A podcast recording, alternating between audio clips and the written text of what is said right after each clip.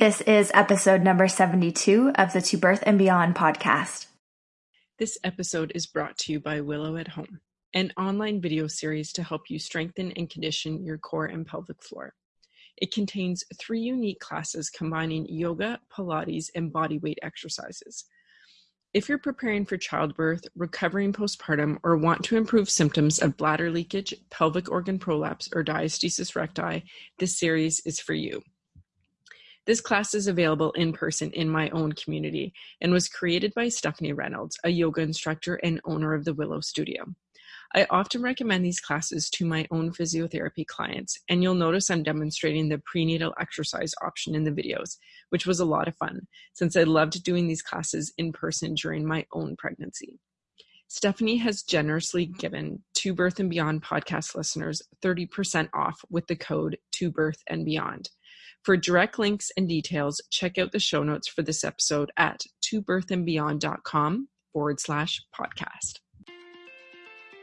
We're so excited to have you with us on this episode of To Birth and Beyond. I'm Jessie Mundell, mom, kinesiologist, and fitness coach to pregnant and current moms.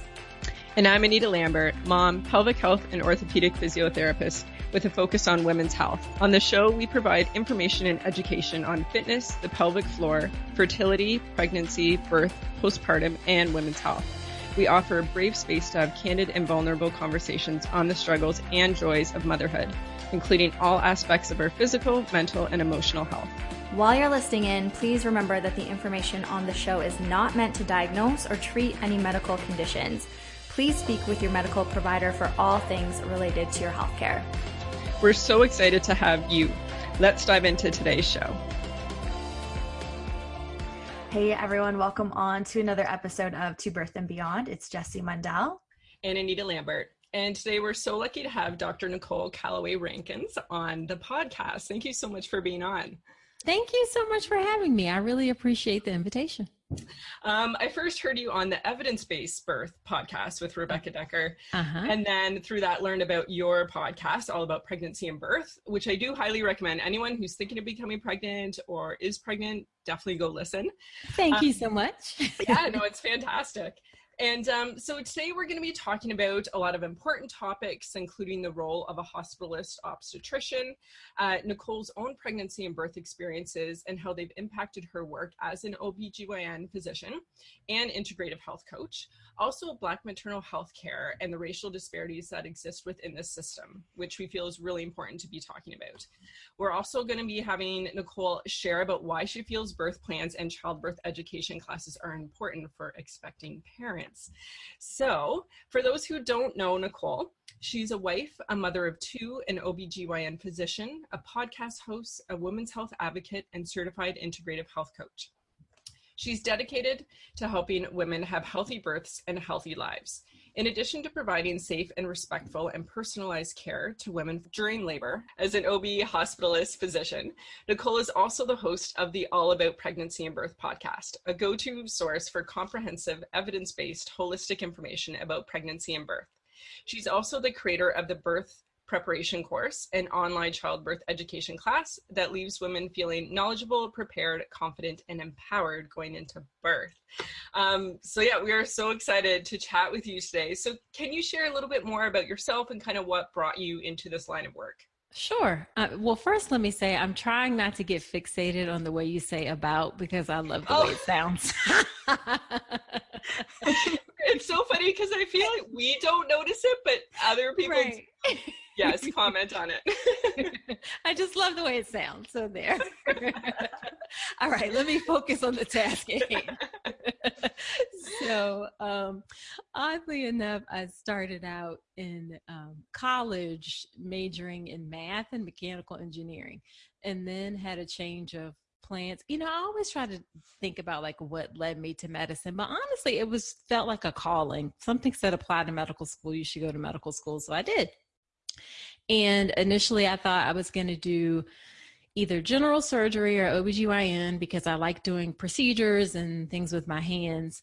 But um, on my surgery rotation, I used to get like hit on by patients, which drove me, you know, insane. There's a whole another story about how women get you know harassed in medicine but anyway i knew that i wanted to help women and obgyn just came the natural choice and um, i initially thought and i'm trying to make the story as short as possible but i initially thought i was going to do gyn oncology which is gynecology cancer taking care of women who have uh, cancer it, related to GYN organs, you know, uterine, ovarian, cervical, that kind of thing, and then had another change of heart and decided that wasn't quite the right fit for me and um, ended up going into general OBGYN thinking I was going to do combine patient care and research. So I did a research fellowship uh, short story is I did research or attempted to for at least seven, about seven years in academic medicine. Turned out not to be the right fit for me.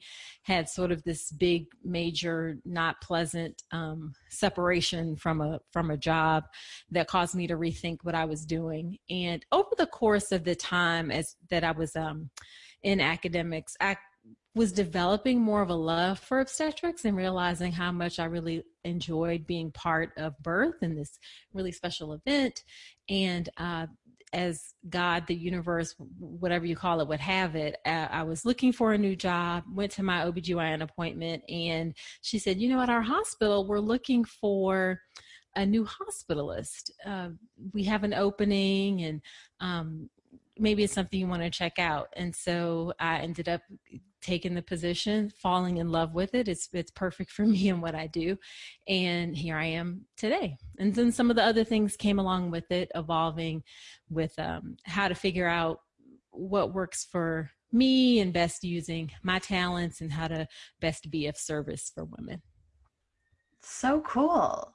So you are based in the US then, correct? Correct. I'm in Richmond, Virginia. Richmond, Virginia. Okay, mm-hmm. so for the Canadians in the crowd, or maybe other people who are not familiar with what a hospitalist obstetrician is, can you explain uh-huh. that for us?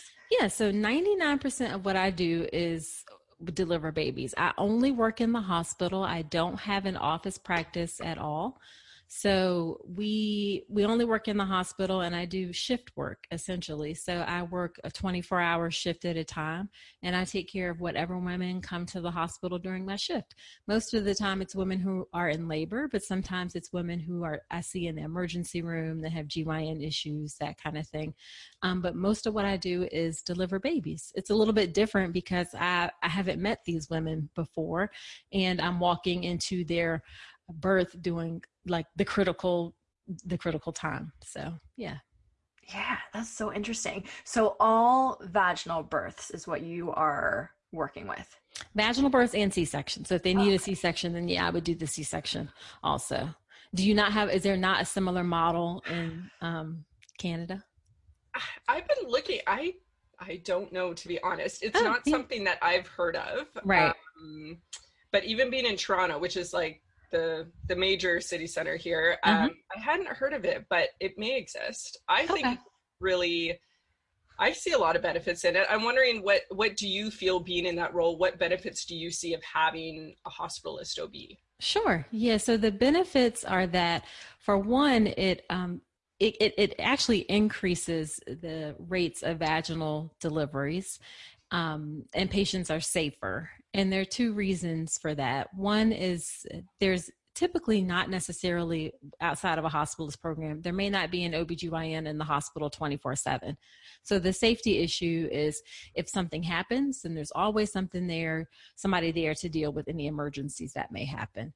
As far as increasing the rate of vaginal deliveries, the truth is that there has been, you know, you have this sort of five o'clock, 5 p.m., 6 p.m creep when people are wanting to go home and somebody hasn't been delivered by then and people were getting higher c-section rates uh, and, and unnecessary c-sections so when you have a hospitalist who's there 24 7 um, there's no pressure for me to rush anything. It doesn't change anything about when I go home or when I don't go home. I'm, I'm there to be a, to service and to help. So um, women have more time in labor like they should. That's amazing. Do you find is that available in most hospitals in the U.S.? No, that common. It's, it's, no, no. It's a fairly new concept in terms of OB care. So maybe within the last ten years or so, but it's definitely starting to take off and grow pretty rapidly. Now, there have been some variations where hospital practices or group practices have doctors who are on call. There's always somebody who's available from a group, but they may not stay in the hospital. So, this phenomenon of having a OB doctor in the hospital 24 7 is, is fairly new. Now, there, there are some flip side, the flip side, there are some disadvantages. Um, as you maybe picked up on that and as i said that that women don't know me so they're meeting me for the first time. So that can be a little bit challenging for women to not know who's going to be there for the delivery. But that's kind of similar to if you have a doctor who's on call similar thing kind of happens who you may not know the doctor that's there for the delivery. So not totally unheard of. It's very common in the us that who you see for your pregnancy may not be for your delivery so it's not um not entirely unheard of yeah. Mm-hmm. yeah, I was going to say that the majority of my US based clients are delivering in that manner. They might be mm-hmm. with a group of OBs and whoever is there is there. Exactly. But for me, with my first birth, it was a similar situation. I was with midwives. We transferred to the hospital, and then the on call OB took over our care eventually. So, similar situation. We might just yeah, it might just work in a bit of a different manner and we call it different things here in gotcha. Canada. Right. Yeah. Right. That yeah. sounds incredible. How many shifts do you work per week? Uh, usually two. So mostly it, we do our our schedule in four week blocks. So in four weeks, I'll work seven shifts. So one or two, usually two. Yeah, cool. And you have kids, right? I do. I have two girls. They're nine and 11. Nine and 11. Okay. How do you find that lifestyle? Um, I like it because it gives me the flexibility to do things with them or go to things at their school. Um, so I, I, definitely like it uh, quite a bit, actually. So that's one of the benefits for for me is that it allows me to do some some of the other things that I'd like to do. It also gives me time to do things like make a podcast, so and provide information in other ways. So I'm happy with it. And I know on your podcast, you've shared about both of your birth experiences. Um, I was wondering if you're open to sharing a bit about that. And then also, how did those experiences, um, you know, play a role afterwards in how your role was as a hospitalist OB? Yeah, so with the first one, she was born eight weeks early at 32 weeks, and she had a condition called duodenal atresia, where the first part of her intestines wasn't connected to the last part. So I was already a nervous Nelly going into the pregnancy. It took us for to like for me like a kind of type a-ish person who likes to have control over things it took us about six months, seven months to get pregnant, which sounds ridiculously short. So for everyone out there who's taking longer, please don't, um, you know, please give me some grace and courtesy. It's just my own sort of neuroticism that six months felt like forever. So I was worried about that. So then got pregnant, had an episode in the beginning where I had this bleeding, like bled all the way through my clothes. So that freaked me out. And then I was just nervous. I mean, I used to ultrasound myself a couple times to try to see things. And, um, and then the one time that I was actually calm going to an appointment is when I found out that she had this problem that was going to require surgery. So in that respect, it helped me to understand what it's like and just being a lot more patient with women and understanding the anxiety and the nervousness that can come with pregnancy, especially for your first baby when it's un when it's unknown and you don't know what to expect. And I'm an OBGYN for God's sake, so I knew what to expect, but still being in that position is different. So, as far as the delivery, uh, she was born eight weeks early. I just went into preterm labor early. And even though it wasn't anticipated with this condition that I would, but she did, and ended up needing to have a cesarean section because her heart rate was dropping. And the anesthesia for my C section was not adequate. So, I, before we do a C section, we do this little test where we clamp the skin to see if the patient feels it. And when they did that clamp test, I could feel it like every bit of it. And said that but because her heart rate was low then she they you know they kept they kept going. So that was very uh, painful. And then they gave me medication afterwards that kind of made me sort of woozy dizzy kind of thing. Like i remember distinctly saying you just gave me some sort of happy drugs and because i started feeling differently um, but otherwise the recovery from the c-section was hard. Of course it was obviously difficult having a child in the nicu she was she had surgery three days after she was born. Um, her nicu course was mostly uncomplicated and uh, she went home a month later. There was one time right afterwards where she had a little bit of trouble uh, but for the most part she was fine and she's totally fine now but i remember the difficulties of having a child in the nicu i cried every single day. I limited myself. I actually finally had to say okay you have three times a day you can cry because otherwise this is going to be you know you're getting it was just my way to cope with it and say like okay get your three times out you know space them out and then keep moving forward. So um, it helped me to really relate in the sense of that anxiety you can feel during pregnancy, the challenges of having a baby in the NICU, and then for a C section, for me now, that is always a hard stop if a woman says she's not feeling comfortable during a C section. Having been on the other side, then I always want to make sure that, that she's comfortable. Yes gosh, having had two C sections myself, when people share stories like that, that their pain wasn't managed well during C sections, it makes my stomach turn. Imagining yeah, and, that. And and I actually questioned myself and whether or not I even like was it me? Like was there something wrong with me?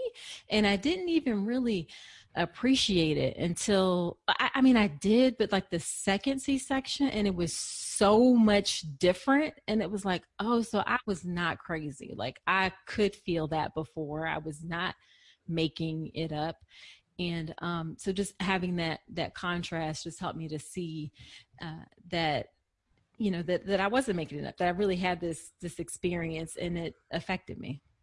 Yeah, absolutely were your postpartum recoveries mentally and emotionally different after those two births? Yes, for sure. Uh, the first one, like I said, was very, I was crying all the time um, just because of having the baby in the NICU. The second time, it was like totally different. Even the pregnancy was different. I, I felt like the second time, the second pregnancy, if I could get through the first one and be like, this is fine. Like I can, we can, I can, I can do this. So I kind of sailed through. I was not nearly as anxious. I wasn't doing stuff like ultrasounding myself. I kind of really had gotten in a better mental space um, with that pregnancy and the postpartum recovery was was definitely much better. I didn't have any trouble with my c-sections either one in terms of the recovery piece thankfully. I know some women do. But um yeah I, I definitely was a lot happier and things weren't as stressful the second time around. Um, so we were wondering if you'd also be open to sharing about um, your two pregnancy and birth experiences as a Black woman we feel strongly that there needs to be more awareness around Black maternal health. And we want to give some context to this. So, in the US, Black women are three to four times more likely to experience a pregnancy related death than a white woman. The maternity the maternal mortality rate for Black women is 42.8 per 100,000 versus 13 per 100,000 in white women. Black women are more likely to experience preventable maternal death compared with white women. These differences are happening even after controlling for other risk factors, including income and education levels. Research has shown that it's not race at the genetic level causing these numbers. It's not education level, and it's not the presence or absence of prenatal care, and it's not socioeconomic status. It's due to racism and chronic oppression. So we are wondering if you could speak to this from your experience as a birthing mother, but then also as your role as an OBGYN. Right. So I think for me, it's probably a little bit different just because I gave birth both times at places where I worked. So they knew me. They're going to give me a little bit, you know, you tend to treat people who you know. Now, I don't want to say better, but I don't think I had the same experiences as Black women who didn't have that but I do, you know, I have wondered if some of the stress that I experienced maybe contributed in, you know, to me going into preterm labor the first time for really no other identifiable cause. I was otherwise healthy and no problems. Um, and I didn't have preterm labor the second time, thankfully. But this is something that my friends and I have kind of talked about. I have a group of friends who we are all Black female physicians who trained together. And out of the five of us, um, I had a preterm delivery. A second one had a preterm delivery with a severe preeclampsia. She was very ill. A third one had a preterm delivery with preeclampsia. And uh, a fourth one had a C section for another reason. So, just like looking at our own little sample, like really what's what's going on, and it's exactly like you said that chronic stress and racism contribute to it. So I definitely see women, and I've had tons of women actually reach out to me through social media after hearing my podcast and things that I've done and say that talk about some of the experiences that they've they've had. And um, it racism is a, is a huge part of it. Now it's it's multifactorial. There's some you know we all have some element of personal responsibility for what we do. But i don't think we always understand that not everybody knows or has the resources to take the best care of themselves or get access to care. So you kind of have to look behind. There's a lot of in our um, medical system blaming in a sense of, well, why doesn't why didn't she come in for? She didn't come in for prenatal care, or she's overweight, or you know she has diabetes. She's not taking care of herself, but not looking into why those things are happening and the support behind it. So there is that piece, but then for sure there's racism within our system. And racism is a loaded word in the sense that I think people hear racism and they think about cross burning and um, slavery and all those kind of bad things, but it's a little more subtle. It's more so implicit bias where people don't realize that they're treating people differently based on their race. They may not be taking their concerns as seriously. They may not be taking their pain as seriously. Um, I don't think people necessarily do it intentionally, but they do it. And it needs to be pointed out and accepted and realized and talked about before we can make some real change about it. Absolutely. Thank you for sharing all of that with us and with our listeners.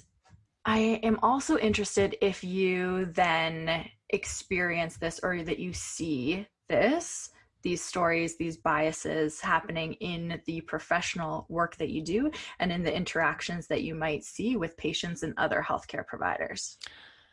Yes, unfortunately. Um, and it's a struggle for me to figure out how to address it and kind of where to help make changes within our system. There's certainly lots of people that are working to help make changes for for women in pregnancy, especially Black women. Black um, Black Mamas Matter is a group that's doing a tremendous amount to help improve um, the health, the, the care that women receive during pregnancy. Black women, but honestly, in the U.S., we have a problem in our maternity system where period where we treat all women in the sense of supporting their choices, really putting them at the center of their experience um, and not having like control over their bodies. I mean, when you think about the field of OBGYN, like the the father of modern gynecology, J. Marion Sims, who has like statues of him throughout various parts of the country, he did horrific experiments on slave women in order to um, come up with some of the things in gynecology. And he's someone who's celebrated. Um, he's invented the speculum and then to have that taken even further the way we used to do birth here like in the 30s and 40s we would knock women out with medication strap them down in some cases pull their babies out with forceps all in the cutting episiotomies all willy-nilly all in the name of i don't know in the name of what you know what i mean? It certainly wasn't in service to women. And we're not at that point, you know, we're not doing those things now and we've made progress, but there's still some element of where we need to work on putting women at the center of the birth experience and starting from that as the foundation and working from that. And I think that for that's the case for all women and then it gets amplified for marginalized communities like black women or immigrant women, um, it, it gets taken to a whole nother level on top of that. Mm-hmm. And I'm wondering if, um, from what you mentioned and your experience, I know you're a very uh, pro birth plan for for expecting moms. Um, was that always the case, or do you feel that's been through your experiences, through your own birth experiences, but then also um, professionally that you encourage that? Yeah, so this is something that I have struggled with. I don't know if struggled is the right word, but yeah, like contemplated. I certainly was not in the earlier part of my career pro birth plan. In fact, I'm embarrassed to say I would have rolled my eyes at a birth plan. Not that I wouldn't have respected it, I would have respected the wishes, but you know, private behind the scenes, it's, you know, I would have rolled my eyes like, oh God, this is a ticket to the OR kind of thing, which is obviously not true. And I think it's just because of that culture and system that we're in that it doesn't put women and their needs at the center of their birth experience. But over time, I've come to time and experience and just, you know, living and, and knowing that women should be at the center and we should help support that. So that's how it kind of came about for me to have this option to help women make a birth plan that and really I say birth plan just because that's what we use, but really it's birth wishes because none of us can plan birth. A woman can't plan her own birth. I can't plan how a birth is going to go. It's really the wishes that you want. But thinking about what you want for your birth and this process of not just check boxes of I don't want an IV, I do want an IV, that kind of thing. It's more really making a birth plan should be about talking to your provider about what your wishes are and figuring out how you can best get them based on your own unique circumstances. And so, really, an open line of, of communication so that the experience is the best possible because it really should be. This is something that happens like once twice maybe three times and you're you know people aren't having like five and six babies so much anymore. It should be a special experience. It drives i'm gonna start you know going off on a tangent so forgive me but it drives me crazy when i hear people say well you should just be happy that you have a healthy baby and you're healthy that is ridiculous. Like there's more to it than the that's like saying after your wedding well you should just be happy if you're married. I mean i know it's different because there's a life involved but we should respect and appreciate the experience of it as well. That's also important. Every woman wants to have a healthy baby. Like why would you think a woman wouldn't want to have a healthy baby? That's ridiculous. Of course she does so um, that's a that's that's not the the floor not the ceiling. So we need to do better about how we care for women. Yeah we love we love hearing that because we feel exactly the same way you do that that should be the center. It's not just uh, healthy mom healthy baby. There's more to it the experience.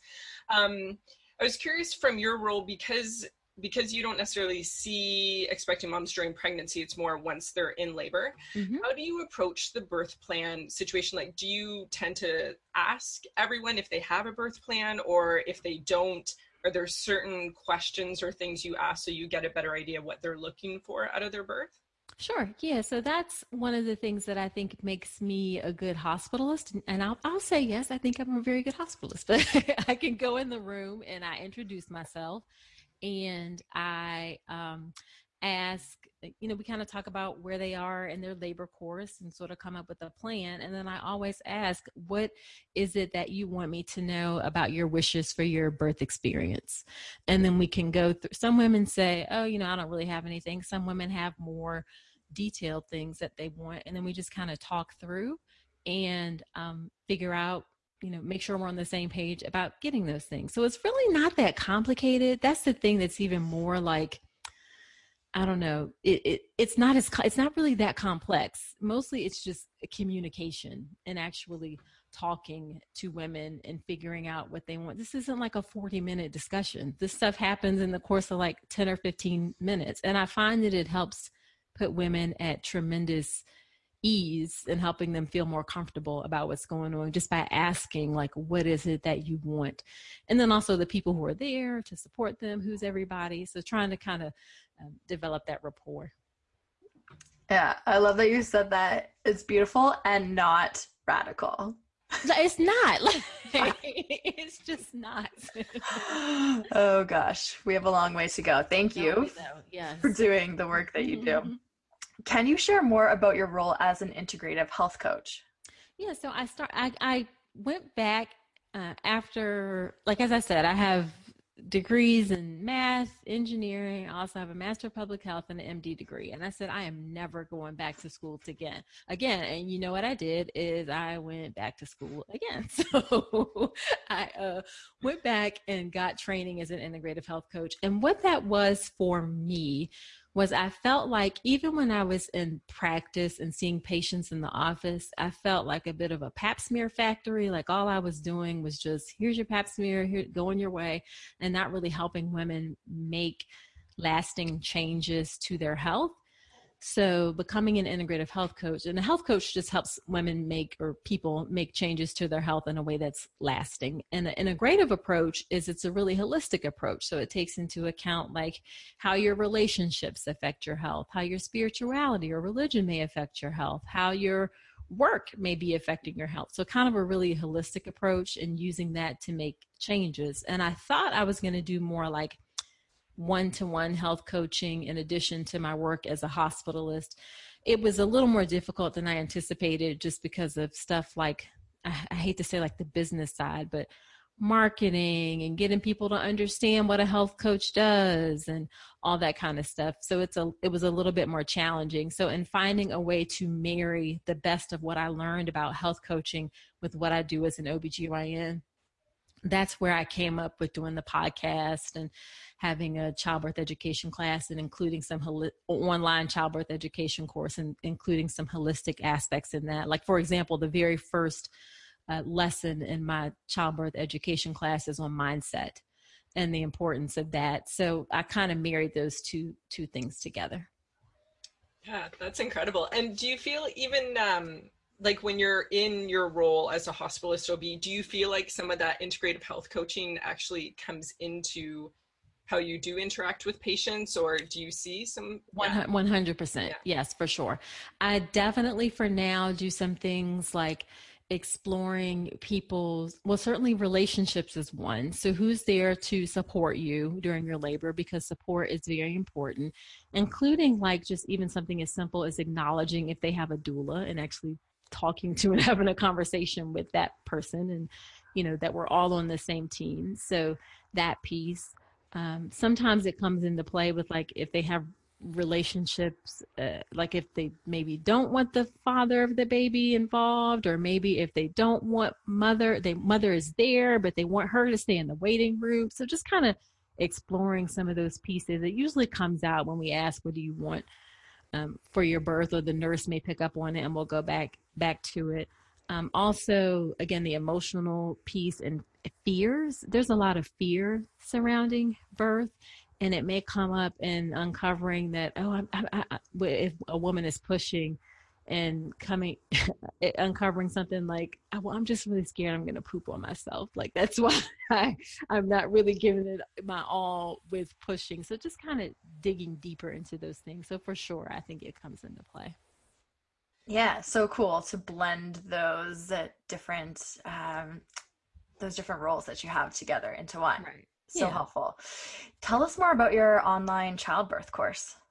So it's called the birth preparation course, and I created it because I know women these days, um, they they don't necessarily have the time or want to go to an in-person childbirth education class just because the way our society works. So I made it online, and it's very comprehensive. So I covered um, like I said, mindset. I talk about who's supporting you during labor, things like your labor room environment, the details of labor, things that may happen like a episiotomy, C section, questions to ask, and a little bit about the postpartum period. And I wanted to do it both from my perspective as an OBGYN in terms of what I see that I think would be useful to women, but I also spoke with probably 10 or 15 women before I created it to see some of the things that they felt would be helpful to be included. So I included those things too. And um, so and I, I'm so proud of it. I'm, I'm very happy with this this course, and women say great things about it. So I'm really um, excited about this new way to to reach women and provide childbirth education. It's also very affordable, which was important to me as well. And so, what what do you feel is kind of some of the key reasons you feel like expecting parents should take a childbirth education course? so I think it's really important to be prepared when you're going in for your birth. And I've kind of come around on this. Like I used to say, oh, if you just want to show up and kind of let everybody do everything, that's fine. You know, do whatever you think is best.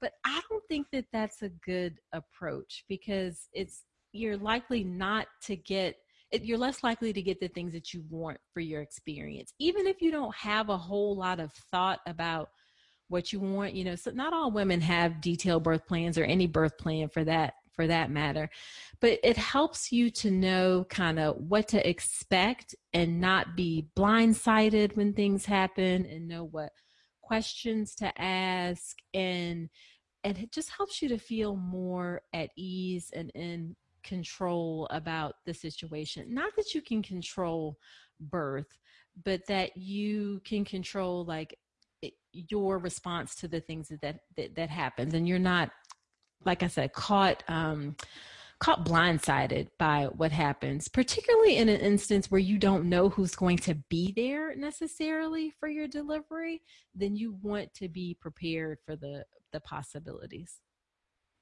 Yeah, absolutely. And as you said, just on that basic level of having an understanding of what could happen in all these different scenarios that birth can result in, just I think that that can bring a lot of peace to yes, a person, yes. a whole and situation. Absolutely. And that peace and that that calm is really important for birth. I, I, you know, I come from a background of research and I, you know, I appreciate research studies and all that kind of stuff, but there's something about your body will not work as well to labor if you're scared. And if you have some concerns or, or fears, you, you know, you kind of tense up. So you want to go into your birth peaceful, calm, having a better understanding understanding of things, your labor and everything will go smoother. Yeah. Definitely. And it sounds like you probably cover a lot of that in your course. I do. of, yeah, the fear and labor and how much that that does, you know, affect affect each other. Yep. Um, what would be some tips that you would give expecting parents who are planning for a hospital birth? You have absolutely got to understand the culture of the hospital where you're giving birth because that's going to have a huge impact on your experience. And it's not always easy to find out those answers. I do in my free webinar go through questions that women can ask, but you want to find out like what is this general C-section rate or how do they feel about things like letting women get up and move and walk around during labor. Um, do they support like do they have tubs? Do they have shower? Especially if you want an unmedicated birth then you need answers to those questions. Um, a, a, good way of course is if you can find somebody who's delivered at that hospital and get their experience but there's some questions you can ask to just kind of get a sense and a feel for the environment and the culture of the hospital. And then also know your provider and what their philosophy is towards birth um, and know their own personal like c-section rates and those kind of things. Even if you don't know exactly who will be there you can get a sense for or ask like what of the people who will be there what are they like? Um, what you know what are my chances for c-section um, what if I want to get up and move around? Is that person going to support this? What if I want to be able to eat a little bit during labor? Those kind of things. So I think asking questions is really, really important. Such good advice. Yes. Can you share more about your podcast and how people can find you online as we start to wrap up here? Yeah, my podcast is called All About Pregnancy and Birth, and you can find it wherever you get podcast. I talk about topics. I have guests come on who talk about topics. I also have women share their birth stories because I think we all learn, women learn from the stories of other women. So that's a, and I like it too. I have to say, selfish reasons. I get to hear like women's experiences of birth afterwards and have, after they had time to process it a bit, which I enjoy. And um, the course, my website is called ncrcoaching.com. And you can find information about the course, the podcast, the free webinar there. I'm also on uh, social media. I like Instagram is my favorite platform at Dr. Nicole Rankins on Instagrams, but also on Facebook at the same thing. So you can find me there. I think, did I hit on everything? I think so. Excellent. We will link all that in the show notes for this episode. Is there anything else that you would like to share with our listeners before we finish up? I am pretty passionate about being of service for women. I've figured out that's my purpose to be of service for women during pregnancy. And I'm passionate about giving them the education and resources that they need. My next hurdle to tackle is how to help make change from within the system and being a physician within the system. So, if anybody has any thoughts or stories that they'd like to share about their experiences in the healthcare system and things that they'd like to see change, shoot them my way. I'm always open to to hearing folks' stories and connecting with people. All right. Thank you so much. Yeah, absolutely. And thank you. On the next episode of To Birth and Beyond, it's a solo episode with me, Jesse, talking about and reflecting on my baby's first birthday. The episode actually comes out on his birthday, June 25th. And I'm just going to be talking you through that year and what it has been like and just how wildly different it has been than I expected it to be. We hope you enjoyed listening to this episode of the To Birth and Beyond podcast. You can find any links or resources we discussed in the show notes at tobirthandbeyond.com. And if you enjoyed today's show, we would love for you to leave us a review on iTunes and subscribe to the To Birth and Beyond podcast in iTunes or Stitcher.